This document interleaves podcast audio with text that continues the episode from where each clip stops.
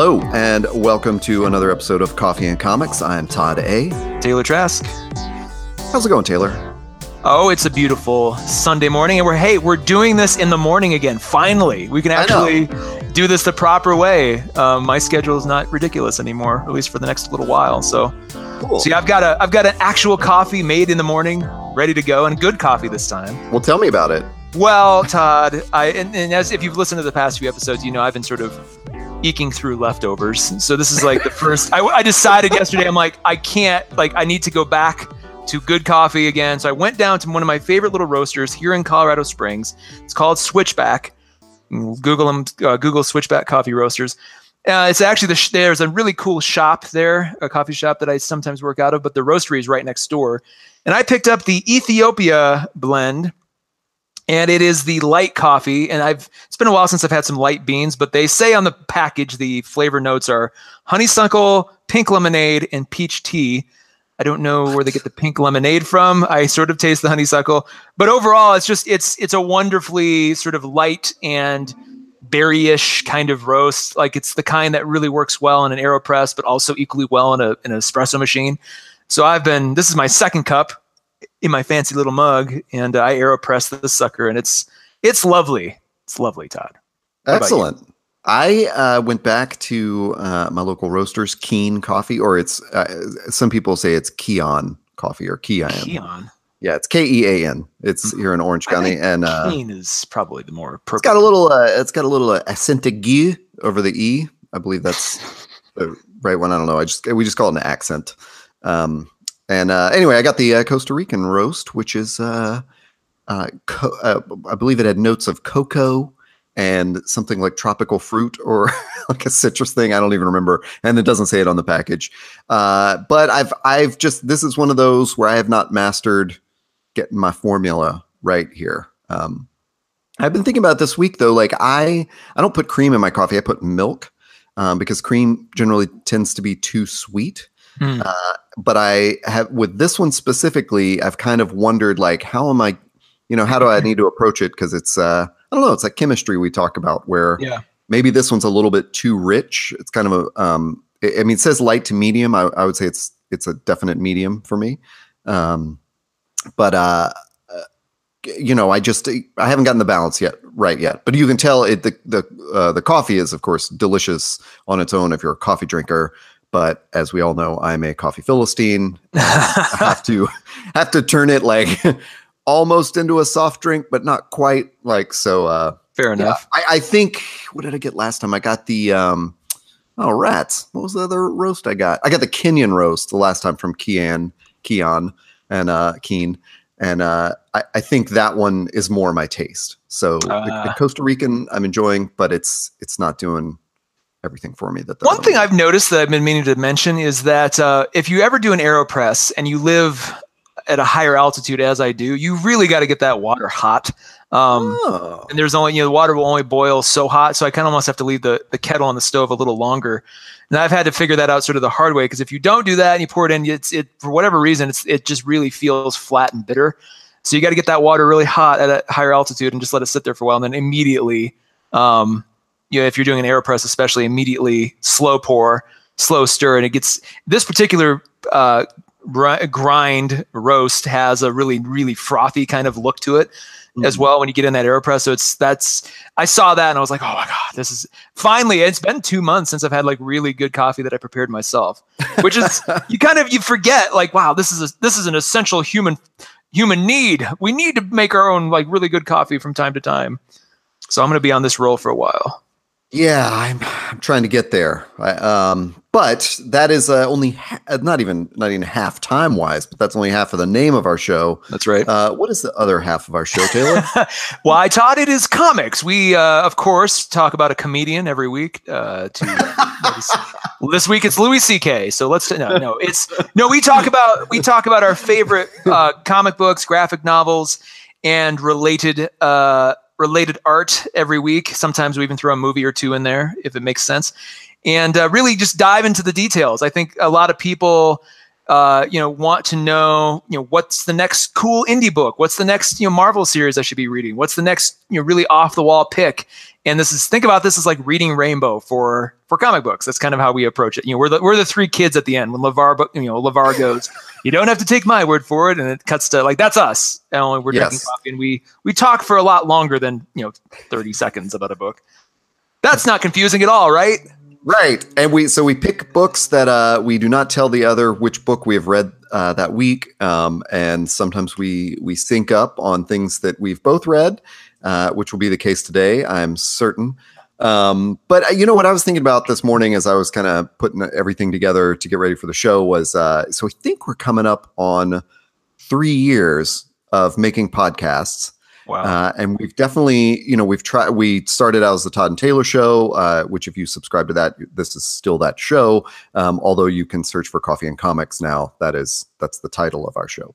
Yeah, Um, we fixed that, so hopefully it'll be yes. easy for folks to find this. So if you're if Exactly. you're referring the show to a friend, just tell them to search for Coffee and Comics on you know iTunes, on Google Play, on Pocket Casts. Where we were finally in Stitcher, obviously too. We're finally. I think it took us a little while to update that meta information, but that should make Yeah. it easier. And I think we've we've hit on this great format because we, you know, we knew sort of from the beginning we tried to do what a lot of other podcasts do and sort of summarize the week and what's coming up and what you know, like here's pop culture news and comic book news and it was anyway. I have really enjoyed this format of Coffee and Comics, and one thing that's great about it is I enjoy going back through the episodes because I can just pick like, oh yeah, what did we say about that book? And Yeah. In a lot of times I have to do that to refresh my memory for the show we're about to record. So, it, but in doing so, I stumble across these conversations we've had about stuff, and I just that to me is the value in doing it this way. So I hope other people listening, you know, find that to be a value and think that's cool. Um, so uh, towards that end, I have picked a book I know you have read Okay. um, because uh, back in episode number 47, uh, you talked about I Hate Fairyland by Skottie Oh, yeah. Young. Yeah. And you talked about volume one specifically. Mhm. And I, this was a, a, a fun day. We had tried to, re- we well, not tried, we had recorded two episodes in a row. And I had picked a Skottie Young book for the episode that we were recording right after that one. So I, as you were talking about it, I was so excited because I was going, "Oh, this is awesome!" Because I'm going to talk about Skottie Young in our next episode. Um, so I immediately, like, we finished recording. I went out and bought "I Hate Fairyland" volume one and two. Hmm. um, actually, I think I just got one, read it, loved it, got two. So that's what I'm going to talk about today. Is volume two, which is called "Fluff My Life." Um, and I part of picking that for today was knowing was thinking about that how this coffee and comics uh, format is working for us and thinking oh now we're going to have that cool experience of uh, people who listen being able to check back on shows and see which volume of what we did you know it's not always going to be volume ones so if you have read volume one of I Hate Fairyland. I, granted, I'm going to do this a- as well as I can with no spoilers for it or anything. I don't. I don't think we have to spoil it to talk about it. Um, but you could skip about halfway through the show and listen to Taylor's pick, and then come back when you've read volume two, or if you just want a preview of, of volume two or a review of it, here it is. So, yeah. Um, correct me if I'm wrong. You have read volume two, right? Yes, I am. Uh, I'm in the tank for this series, so I'm. Uh, I'm. I've been following it pretty closely, and and I. I want. It's kind of like um, I mentioned in previous episodes. I, there are some series where I have to read it uh, all the way through. Like um, they're not like us. I think I have to. I have to wait until it's all in one volume. This is kind of the same thing. I. I really don't like individual issues of I Hate Fairyland. I kind of want to read it in one big volume because it feels like a storybook.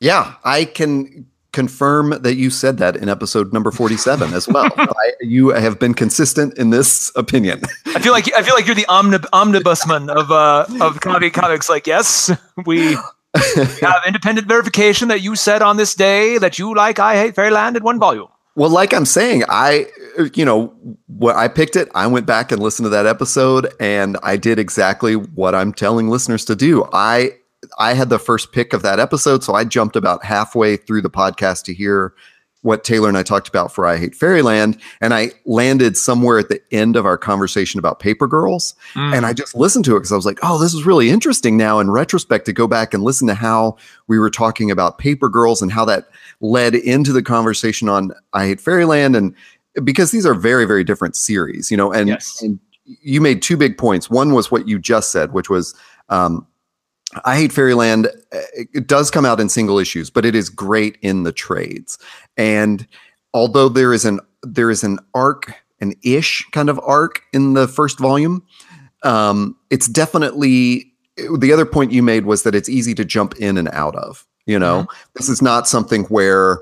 Uh, what I was saying with like Paper Girls, there were sometimes these cliffhangers where you're sort of left like, oh no, I need the next volume now, you know? yeah. Um, and Fairyland's not like that. Like it is uh, very much like you described. At the it is a comic book equivalent of an Adult Swim kind of cartoon. Yes. Um, So let's I give a quick recap, which is this little girl named Gertrude is sucked through this portal in volume one and lands in a fairy tale land called Fairyland. Uh, it's a very cartoonish. They don't use any. Um, they don't use any fairy tale properties that someone else may own. So you know, there's a there's a queen named Claudia, and there are various uh, monsters and other races of people and uh, creatures and things like that. But it is not, you know, it's this is not like Snow White doesn't show up or anything like that. but you know, no, but they're based lo- kind of loosely on archetypes Right. that you do know from Grimm, or you know, like there's a dragon and there's a knight in shining armor, and you know, like that kind of stuff, and witches and you know, fairy folk running around. Yeah, so she lands in Fairyland. Um, and that, as you pointed out in episode number 47 of Coffee and Comics, um, that that story takes about four pages. Yeah, yeah, and then and then uh, time skips ahead and we realize Gertrude or Gert has been trapped in fairyland for 30 years. So she has gone from being like a 10-year-old girl to almost a 40-year-old woman, but her appearance hasn't changed. She still looks like a little girl, but she has just been trapped in this basic hellscape of fairy tales for 40 years. Um, and she is a, you know, she is, uh, uh, she's upset by this. Like she's crabby, you know, she is a, has a very negative attitude. she's a chain smoker. She's just yeah, yeah. And, and cusses everyone and around her, of course, is out. like, you know, it's all colorful and happy and, you know, fairy tale and stuff. And uh, she is just not uh, happy with that. So volume one has a lot to do with her pursuing this key that she has been told that will open the, I can't remember what they call it, the portal or the gate or whatever that gets her back to her world. Mhm. Um, and then, as you said, uh, volume one wraps up in it like there's a very a very definitive end to that story. So it's very easy to just grab volume one, read it, enjoy it, and when it ends, think that was funny. Uh, you know that that was that was that was a fun adventure. I don't need to go any farther, or I can you know pick it up wherever you want. Um, so here's the slight spoiler, which I don't think will spoil anything. But at the end of volume one, Gertrude, somewhat accidentally, I believe, kills the queen of Fairyland. and according to the bylaws of Fairyland, she becomes the queen. Mhm. So I definitely went into um, Fairyland Volume 2 thinking, now I'm going to get a volume of her being the queen and, you know, wreaking havoc over Fairyland yeah, yeah. um, a- a- and sort of enjoying her position. And that is sure enough, like it starts out, there's this very, um, uh, I mean, it is still in Skottie Young's style of drawing, which is which is very cartoony and, and silly and fun.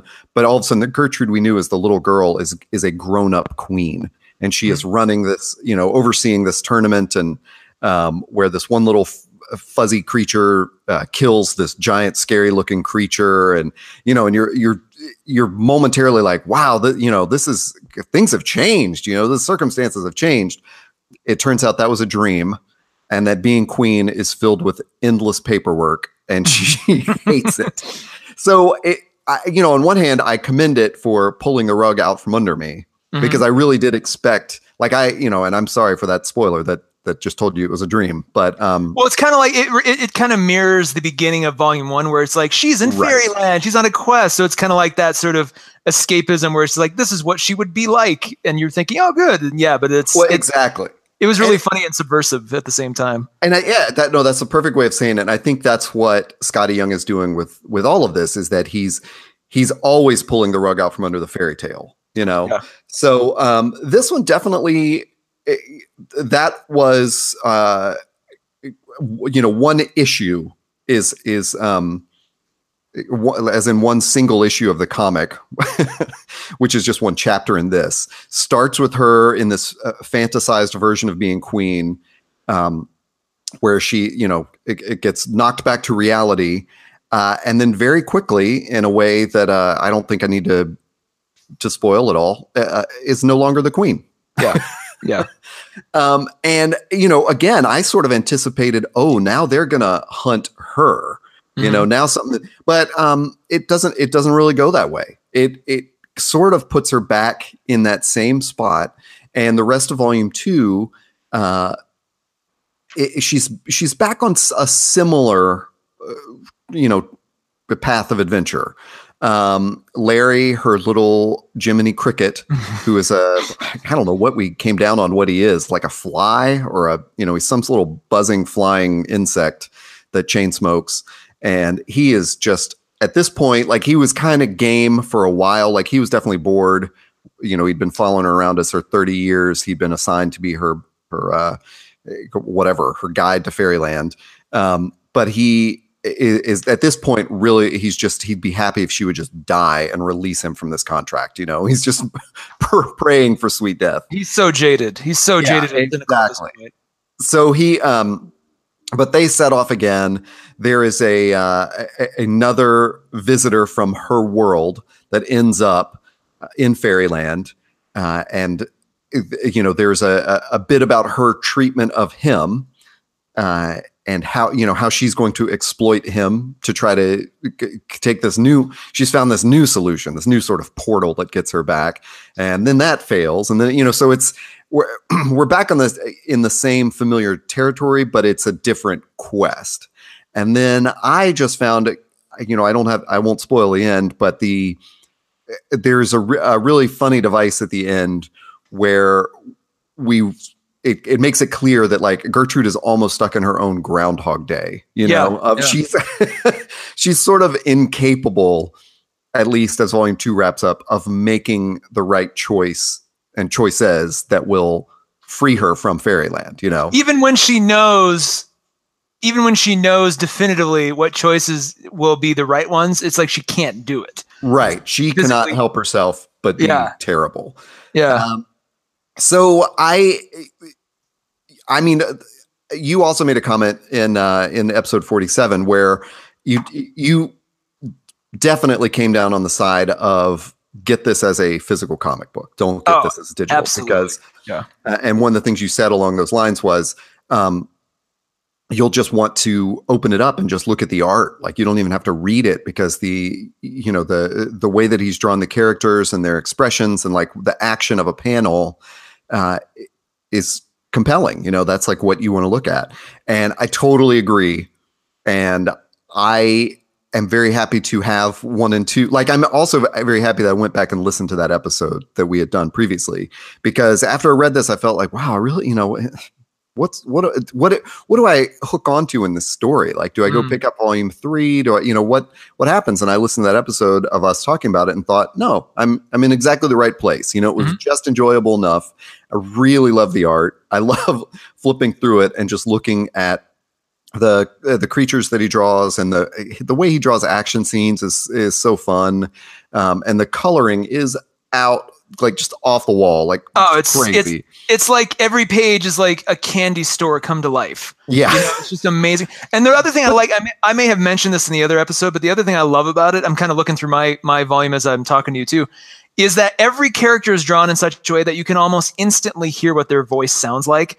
And it's like I love when that happens where you're like you don't even have to like think up a voice. It's like it just it's apparent what Gertrude's voice is, what Larry's voice is, what you know, the yeah. you know, Claudia's voice is. It's just you can you can hear all that very clearly in your head because he, he he's just it's so vibrant and so um, everything is so intentional that just you can't help but but know kind of where he's headed with this.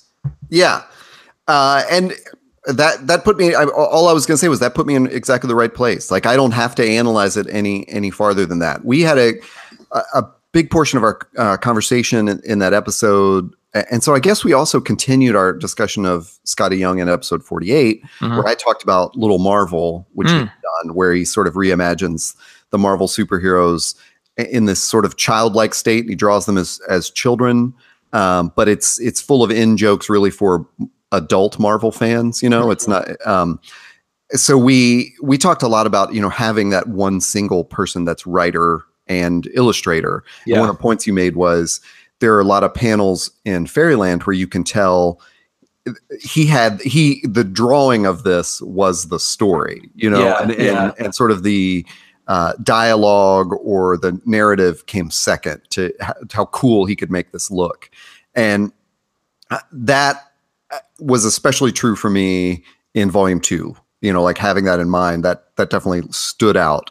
Like, yeah, I don't want to say the you know I- it's just interesting. It's not that the writing is bad; it's that the the art is definitely more than the writing. Yeah, yeah. Um, Yeah. And there's a, there's one great issue in here, one chapter where uh, the whole thing is it not. I mean, it's not exactly a parody. It's just their t- his take on a video game. So he Mhm. draws the whole thing like it's a Street Fighter cartoon. like it's anime. Yeah, Yeah.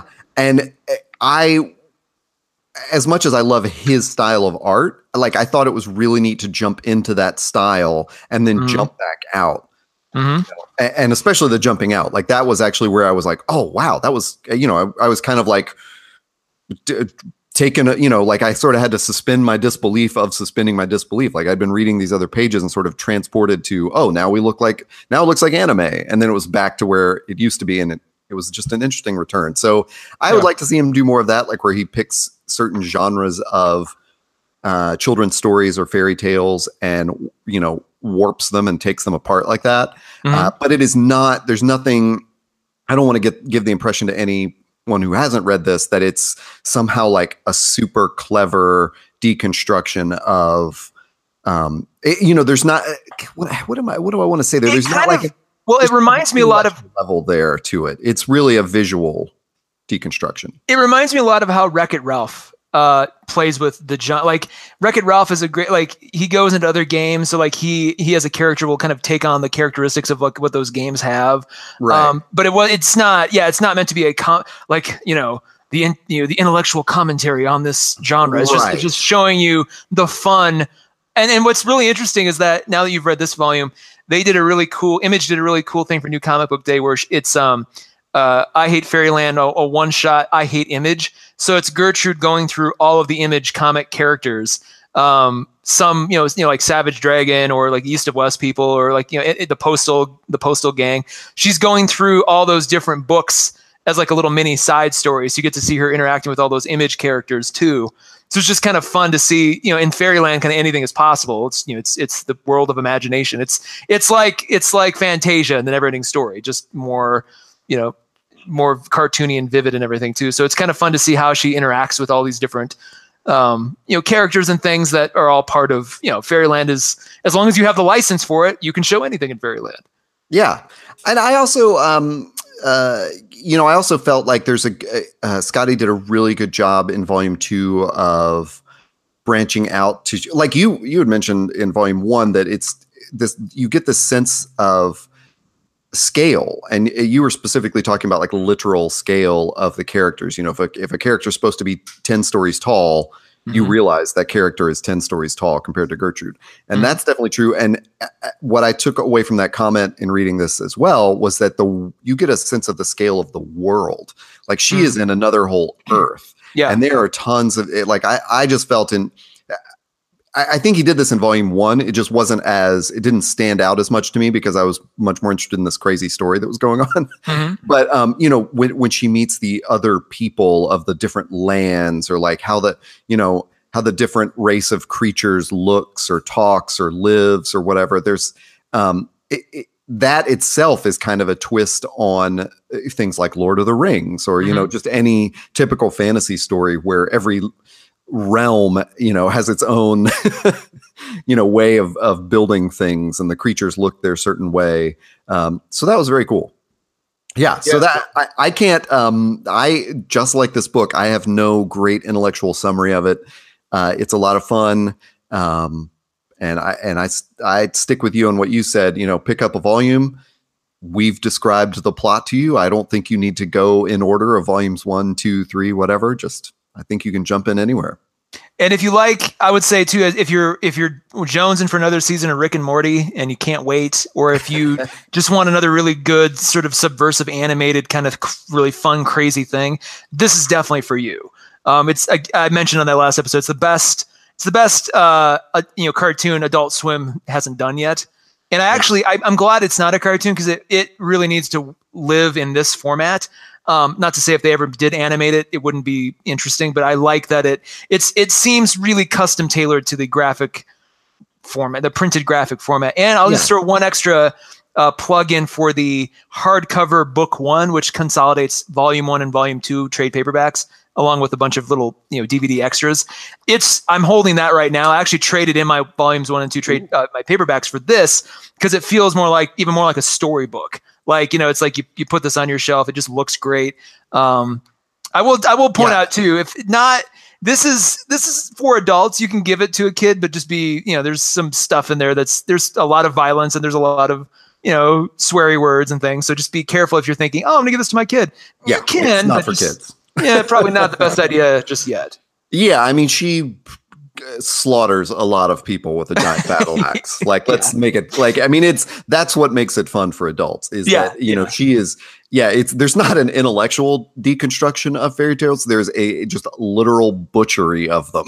it's like it is bad shit in the best way possible. Like that's yeah, um, yeah. And I agree with you. I don't think I would want to see this animated because I think some of the crazy details of the drawings would be lost and that yeah totally and, and the the details are really what makes it like just the expressions on you know the characters faces eh, that's just that's what i i really connect with you know i wouldn't want to see this in a simplified rick and morty version i but along those lines though comparing it to adult swim stuff makes me think I would actually, because I think this sets out, you know, in volume one as a quest for her to get back to her world. Mm-hmm. Um, we're on that sort of normal image uh, comics kind of series of thinking that each trade is going to be sort of a, a season of a show kind of mm-hmm. thing. Mm-hmm. And I don't think it needs to work that way. And I, I don't know where it is now, but it would be great if you know a trade paperback were really five totally crazy adventures mm. that don't necessarily mm-hmm. need to connect to each other we already get the premise you know she's a mm-hmm. 40 year old woman in a child's body in a fairy tale world and she hates it yeah. We don't she doesn't need to be on a quest to get back home. She could just go cause melee everywhere. That would yeah, be Yeah. Hey, well, especially because it's kind of clear like it more and more obvious that she's never going to get back home. I yeah. it's kind of like kind of like quantum leap where it's just like, well, while that's a nice thought, I think it's she just kind of she's making it impossible to do so by her own right. actions. So it's like, what you know, what other craziness is she gonna? Is all of Fairyland gonna go up in smoke before she's done? You know? It almost literally does. So yeah. yeah, that's volume two of Fairyland. I want to hear what you've picked for this week. Well, I have. It's interesting. I didn't intend for this one, but uh, I wanted to div- delve into. Uh, I have a free trial of the Comixology Unlimited Ooh. subscription, and um, I wanted to delve into a couple books there. And, and with uh, Infinity War coming out in a few weeks, I was thinking about like where you know what else can get me in the mood for that movie. Where else has the Black Order appeared? And I kind of went down that rabbit hole of looking at all the things that Jonathan Hickman has written um, and the Marvel side of things. And the one that everybody kind of kept coming back to to satisfy all those check marks was New Avengers Volume One: Everything Dies. So, yeah, yeah, New Avengers Volume One: Everything Dies. It is uh, available for comic uh, uh, at Comixology Unlimited. If you have that, just download it. I uh, grab both Volumes One and Volume Two. Volume Three, you got to pay for like a normal person. So I just grabbed those two. I'll talk about volume one specifically, but it's written by Jonathan Hickman. Uh, last week I did a Jonathan Hickman pick, so of course he's my he's my boy. Hey, he's by, on the cover of uh, Fairyland Volume Two. is he really? yeah. Skottie Young is a master cartoonist, and this book is a masterpiece. Jonathan Hickman. I like I like thinking that all these image heavy hitter creators like all kind of admire each other's work. That just makes me love image even more because they're all. I mean, it's it's it's the stable of if image is where you want to go if you've got a strong idea and a strong team and you can crank these things out. Um, it's just it's really fun to see that. But it's written by Jonathan Hickman, art by Steve Epting, and the covers are usually by Steve Epting. And volume one uh, is actually t- 2013, so it's been a little while, but it collects uh, issues one through six. And I'll just read the log line or the, the short summary. I'll delve into the details. It says to prevent the collision of our universe with another, the Illuminati must reassemble now. It's the uh, it's the most powerful and brilliant team in the Marvel universe. It can, uh, the Illuminati consists of the Black Panther, Iron Man, Doctor Strange, Black Bolt, Mister Fantastic, Reed Richards, and uh, Namor, and then eventually Beast from the X Men and they uh, unite against or they u- unite against an infinite legion of parallel realities armed with the six infinity stones the illuminati gather to plan for the death of everything. So that's that's a little bit confusing. Um, essentially what it is is it's a, a collection of stories about the Illuminati, featuring those characters. If you're familiar with Marvel, you know that the Illuminati was formed as kind of a sub subgroup outside of the Avengers of, of, of a rotating panel, but it's usually those. You know, it's usually Iron Man and Doctor Strange and Black Bolt and Reed and uh, you know various others kind of come and go, but. Um, it's those those characters, and they're sort of meant to deal with you know the, the threats that the Avengers can't conceive of. I, I'm not entirely sure I'm not entirely familiar rather with the you know all the all the Illuminati stories, but I've I've you know there was I think the uh, the Planet Hulk animated um, feature which came out a couple years ago starts with the Illuminati sending the Hulk out you know basically strapping him into a spaceship and saying look we can't have you on Earth anymore. We're going to send you to a planet where you can't hurt anybody and hopefully you can be at peace. That sets up the Planet Hulk storyline. So the Illuminati have been around for a while but in this particular volume it's it kicks off with um, the Black Panther and some Wakandans finding this kind of weird temporal reality marker, like this sort of ancient uh, artifact near Wakanda, and they realize there's a, a portal into a parallel version of Earth where they see another Earth in the sky right above them and everything's red and washed out and they're not sure what's going on and they see this mysterious woman kind of this woman in white uh, you know scantily clad dressed in black but she's you know she's you know, white skin tone white hair. She's got some some um, some minions beside her and they're it looks like they're trying to actively destroy the planet above in the sky and then um, T'Challa sees that and he sees her detonate this a device that blows up the earth above their heads and then they're sent back you know through the portal to our reality and everything is you know the sky's blue everything's peaceful. You come to find out that this woman is a black swan. She is a sort of a mysterious character that is that's kind of the harbinger of of the death of something or the death of a world. Not like galactus you know he's not coming but she's you know she's speaking in ancient sumerian. She's talking about you know she's kind of a devotee to some ancient religion. You don't quite know what it is. So the Illuminati take her, they capture her, they throw in their dungeon. They start to talk about like what they need to do. It becomes apparent that what her whole thing is and what's going on is that at some at some point on a parallel Earth, and I'm trying not to make this as confusing as it is. At some point on a parallel Earth, an event happened, and there's not they don't really specify what event, but an event happened that blew up that Earth, and that caused a shockwave that caused that entire universe to end and it broke away from the natural timeline of how you know reality would would otherwise end. Um, reed richards kind of does this infographic where he's like you know at some point everything all the realities collapse into each other all the universes collapse and there's an end point for everything. Well this event on this parallel earth disrupted all that and all the chain reactions keep creating like you know other uni- all these other universes to to just you know to to blow up and it always keeps happening on earth. So earth is this nexus point where all these things are happening. And essentially what occurs every i think maybe 3 or 4 times a month there's this convergence event a, you know a parallel earth appears next to our earth and if they touch it creates you know one more you know one more breakage in the universal I have to sound so convoluted. it basically creates even more havoc. So what we have to do is blow up one of the Earths so they don't touch. And that's what this black swan woman was doing, but she was doing it through her own weird kind of ancient religion. And then you learn more about her backstory. You know, she was, uh, you know, she came from a, I think, a parallel planet, and she was one of the only survivors. She was adopted by these other black swans, sort of dark angel characters that that sort of are heralds for this this coming of this of these end times. So the event the, the Illuminati they are trying to figure out how to stop it. And Captain America goes, you know, I I know what we're eventually going to do. We're eventually going to start blowing up the Earths that appear above ours when they appear, and I don't want any part of that. We've got to solve this in a way that saves as many people as possible. And he's like, I don't, we can't be doing this. So they knock him out pretty early. They're like, look, uh, Steve, we can't have we can't have that going on. So they they Doctor Strange does a does a does a spell where they basically make him forget everything that they talked about because they don't want him and his yeah. sort of morals interfering. Because like, look, Steve, there's nothing we can do. We, are gonna have to.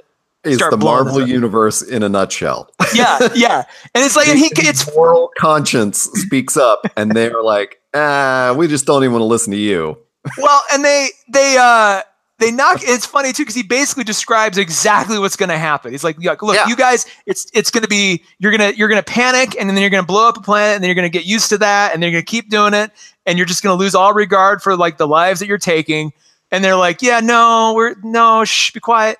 So they knock him out. This is by the way after they try to use the infinity stones to reassemble the infinity gauntlet to deal with it that way and that goes uh, and this happens early on too so it's not necessarily spoilers. That goes horribly wrong but it in doing that it sort of wakens up the attention of thanos it wakens up the attention of galactus. So like they the illuminati is just this they just keep bumbling around and they just keep literally making the worst decisions about how to handle this.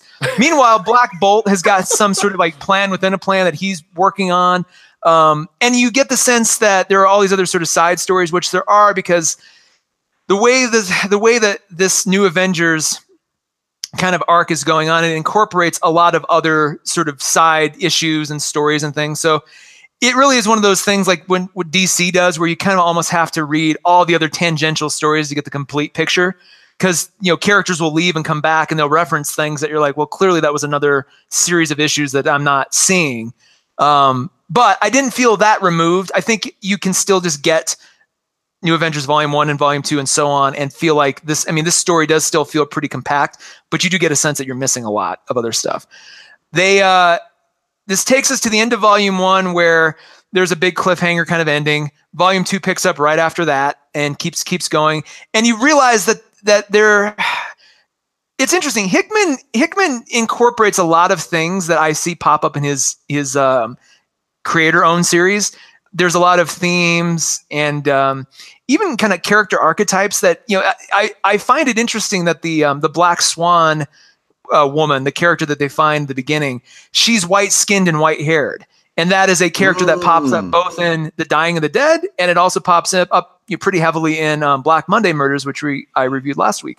Well so like, and east of west um, yeah. we have uh, sort of the opposite of that where there's isn't there a literal I mean, the cowboy is is totally white, white clothing. You know, yeah, Death himself. Appearance. Yeah, Death himself yeah, is a, is a gunslinger, but he's white with white. So it's like it seems to be a thing that that Jonathan Hickman likes playing with. I don't.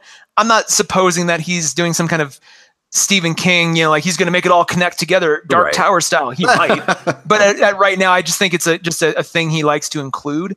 Um, which is interesting. It's it's just kind of fascinating to think through that, and especially when you see the backstory of the Black Swan. Like she's part of a group of people that are all sort of. It's not like she's the the lone albino like sort of outcast. She is all her all her people look like her. So it's interesting that they he kind of incorporated that.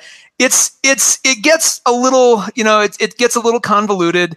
At some point, uh, the Black Order shows up and there's like a whole thing with that. There's a whole lot of tension between Namor and um, T'Challa you know, there you get a lot of the Wakanda versus Atlantis sort of side story.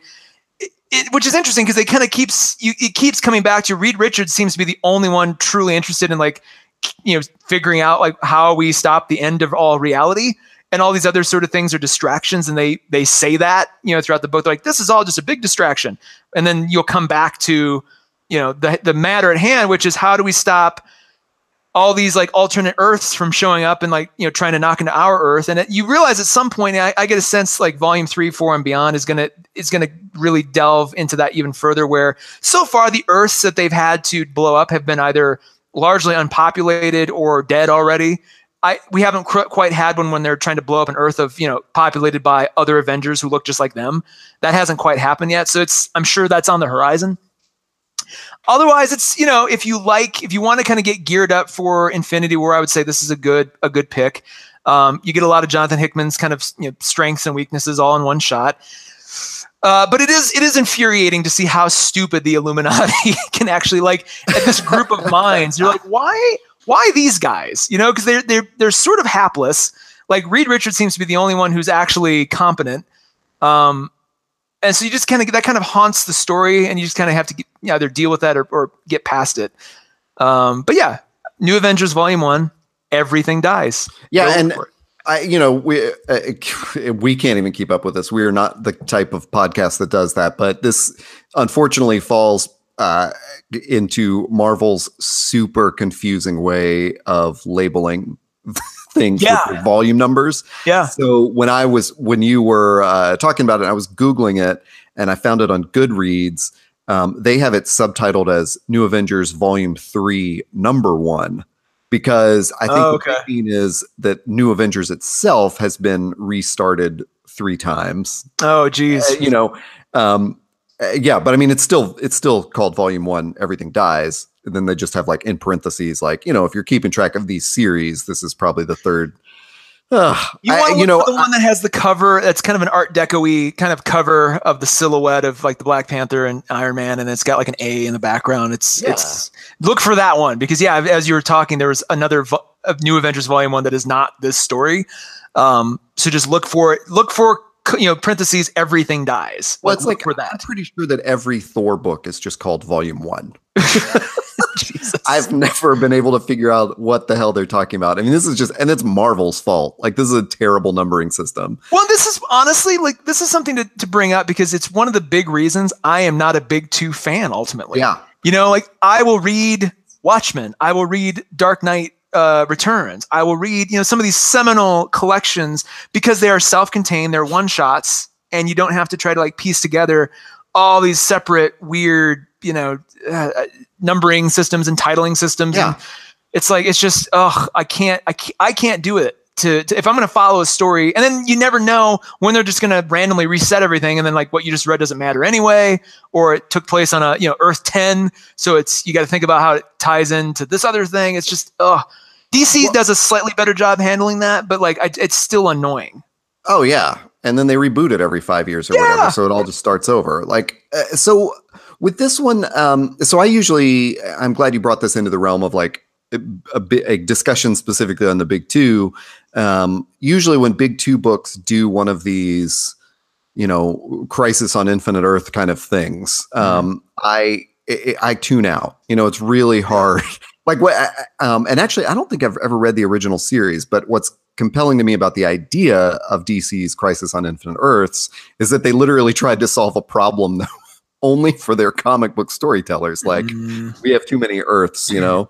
Um, but I, this is a thing I worry about going into Infinity War. Actually, is that the stakes are so high. Yeah. That how does uh, how does any you know mortal or semi mortal uh, superhero ha- have any solution to this? You know, does that was there enough of like a character you know development of these Illuminati superheroes that you were able to find a way into it that way, or did you just sort of tune out and watch the big picture and, and didn't really worry about the details of it. Kind of like the la- uh, kind of the latter, honestly, because okay. at, at some point you kind of get you, the other little side stories kind of become a distraction because you're thinking oh, if this okay. is if, the complete destruction of all existence is what's at stake. Yeah, those are the stakes. I don't, I don't give a crap what Wakanda thinks about Atlantis and their pride and like all. I'm like, it doesn't. Gotcha. None of this matters.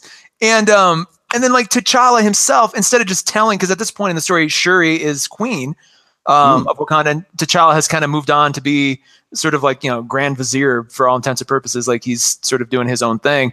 Um, there's a moment where he can clearly tell Shuri, like, "Hey, look," or Shuri, like, "Look, this here's what's going on. Here's why I'm working with Namor. Instead, he doesn't, and it creates all these other problems. And he's just like, I'm not going to talk. Like they, she even asks him point blank. She's like, Look, T'Challa, like brother, what's? Tell me what's going on. Clearly, there's all these other things you're dealing with. And he's like, I'm not going to tell you. And it's like, well, then you guys deserve everything that's coming to you. Like I just, it kind of feels. It's interesting because I was kind of as I was reading this, I've also been watching season two of Lemony Snicket on uh, on uh, Netflix. well, that was a wild card. yeah, well, I bring that up only because that show is is really infuriating because you just go like none of the characters have agency, and you're like, if you guys would just do this, this, and this, this would all be fine, and it's it, it's obvious to everybody but you. Right? right? So I kind of feel the same way here. Was just like I, you know what? I don't give a shit if Atlantis falls or if Wakanda gets bombed at Oblivion you guys deserve that. Like I just don't have like which in any other arc or or graphic novel would be like the point of the whole thing. Like you know, will Wakanda right. survive? Here you're just like I don't care. Like the whole like I want to see what happens with you know reality's ending, right? Like what is what is going on there? So to tie that into the movie.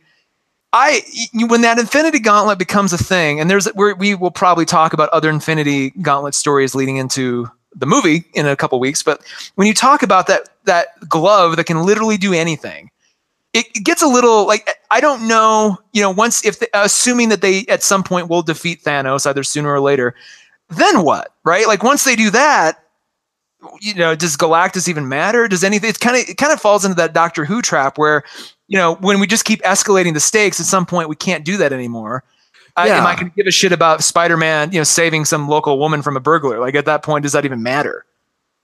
Yeah. So where would you put this? So you see this as like maybe it's a, a, fun read in just getting back into the Marvel universe ahead of the movie Infinity War, but it doesn't sound like it's something you're attached to. Like you're not you're not looking up Hickman's. Or you said you did get Volume Two. I did. You, I did do Volume Two. Um, I have to buy Volume Three because Volume Three, Four, and Five are not part of uh, Comixology Unlimited. I might. Yeah but at this point, I kind of almost want to like look at the cliff notes and just see maybe like volume six deals with the primary story more completely. I I am not I'm not like you know busting you know busting through the wall, waiting you know ready to read like the next ones all the way through. I might.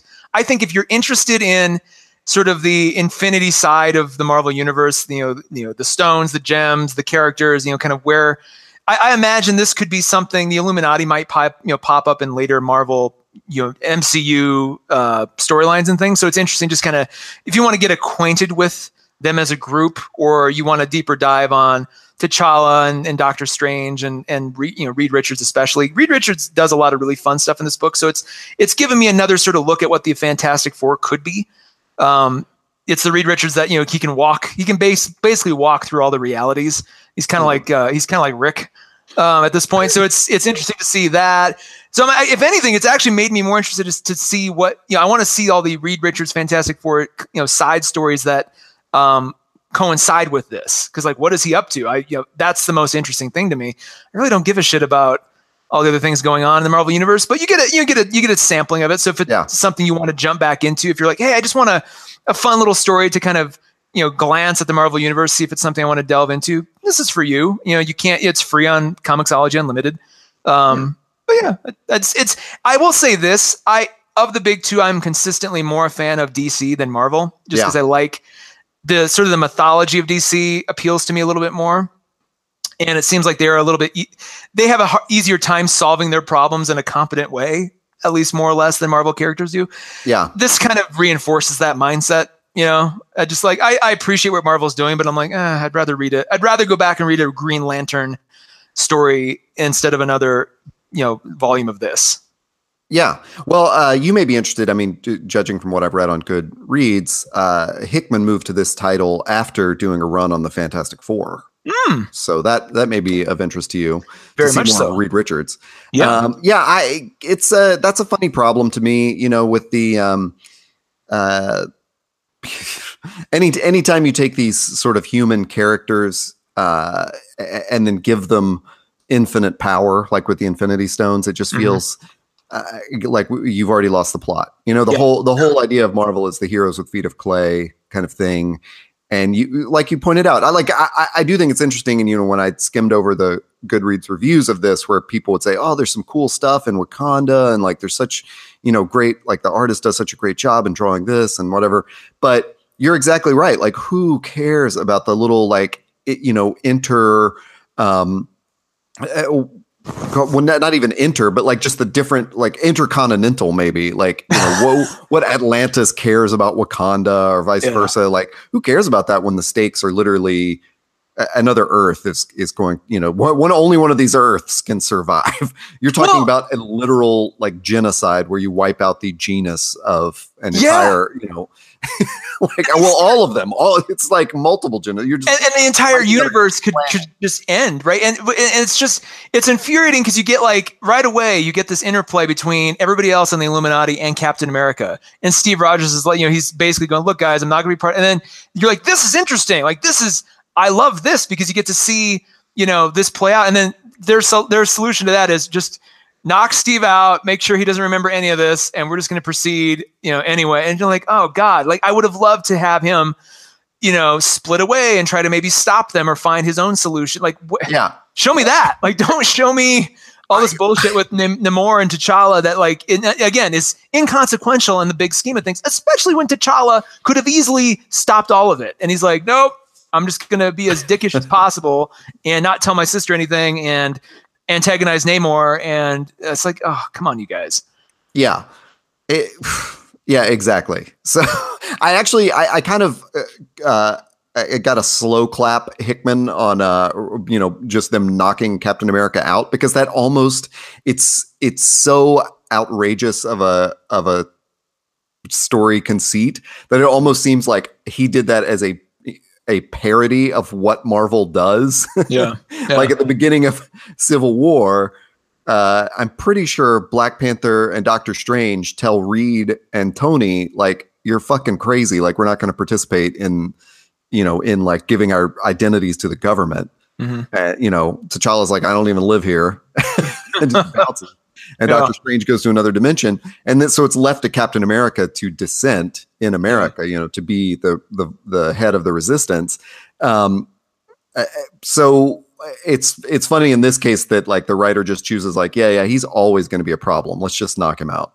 yeah, yeah. but it's at the same token, like T'Challa could have had, he could have filled that gap, and like, and and what's it gets even muddier when you Black Bolt's up to something and you can't quite figure out why or what. Uh, and, yeah. You know, that's that's a whole. There's a whole thing going on in Attilan that's really interesting, and you're like, well, this is related, but what's he? Why is he doing that? And they never really delve into it, at least yet. And so you're just like, it's constantly. It's that thing when you have to create a trade paperback volume of all these sort of interrelated but still unconnected story bits and yeah. try to craft something out of it. It's uh, uh, again, I don't know kind of in closing, I don't know how Jonathan Hickman can do this plus all his other stuff yeah. at the same time. Like just I would have to have like one of those like crazy person, you know, mind maps in my room just to kind of connect all these things together just to even know what I was writing, let alone yeah. that plus another series and another series and you know eight other series and Jesus, I don't. Uh, anyway. Well, yeah, maybe. I mean, it, that'd be interesting to do a, a, a more of a um,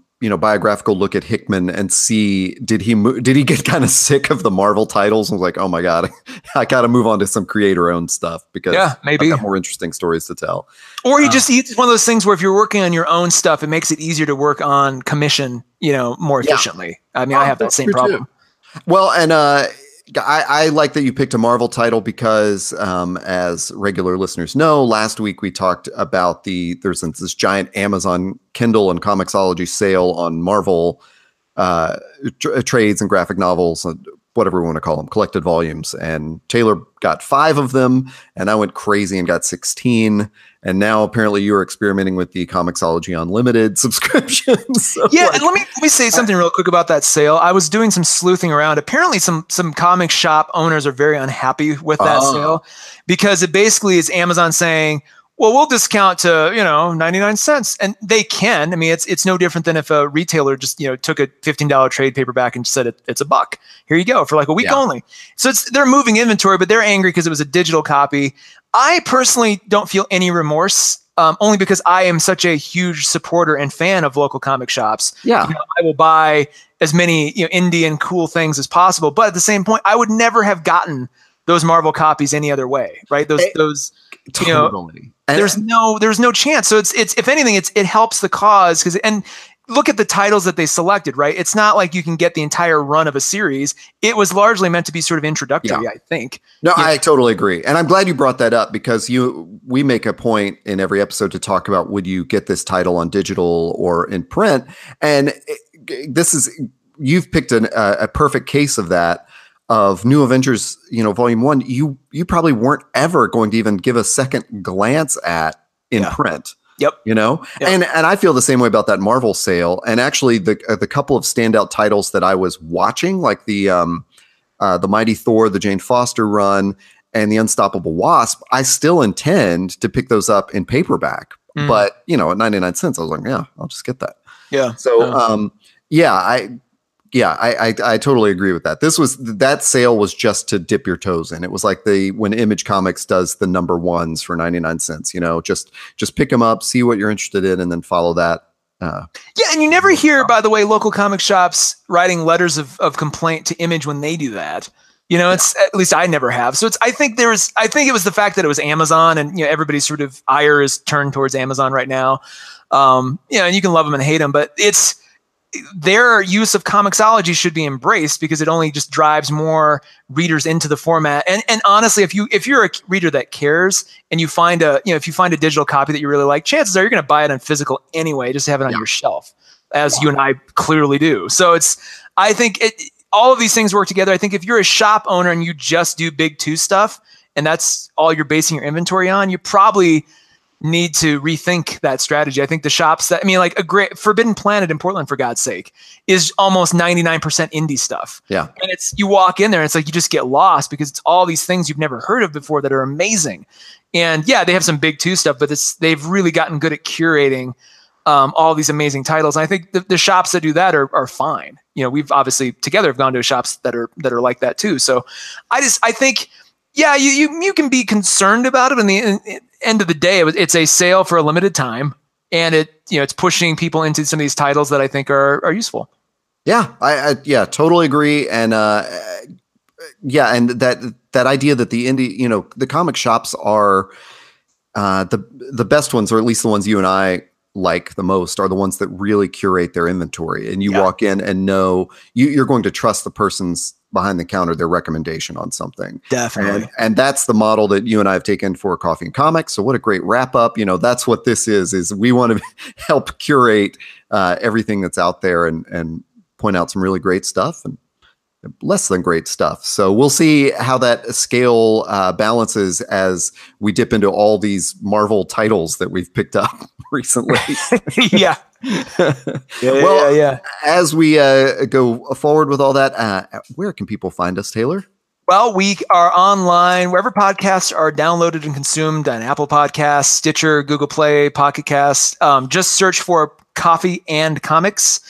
Um, or you can, if you're listening to this, uh, you know, usually there's a link somewhere too. But Coffee and Comics on those services. Tell your friends if you like the show. Refer it to some friends. Let us know what you want to see. If there's a particular title you want us to dive into, we usually are happy to oblige.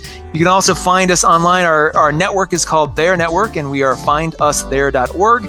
And uh, I believe we'll have a Coffee and Comics website coming too at some point. So hopefully, at, at some point in the near future, you see that, and that will be a place where all these wonderful things will live, uh, along with a bunch of other really great resources and things too. Very cool. I am going to get a second or third cup of coffee, however we're counting. Um, and until the next episode, Taylor, thanks very much. Thank uh, you, the listeners, for joining us. We will see you next week. Happy reading.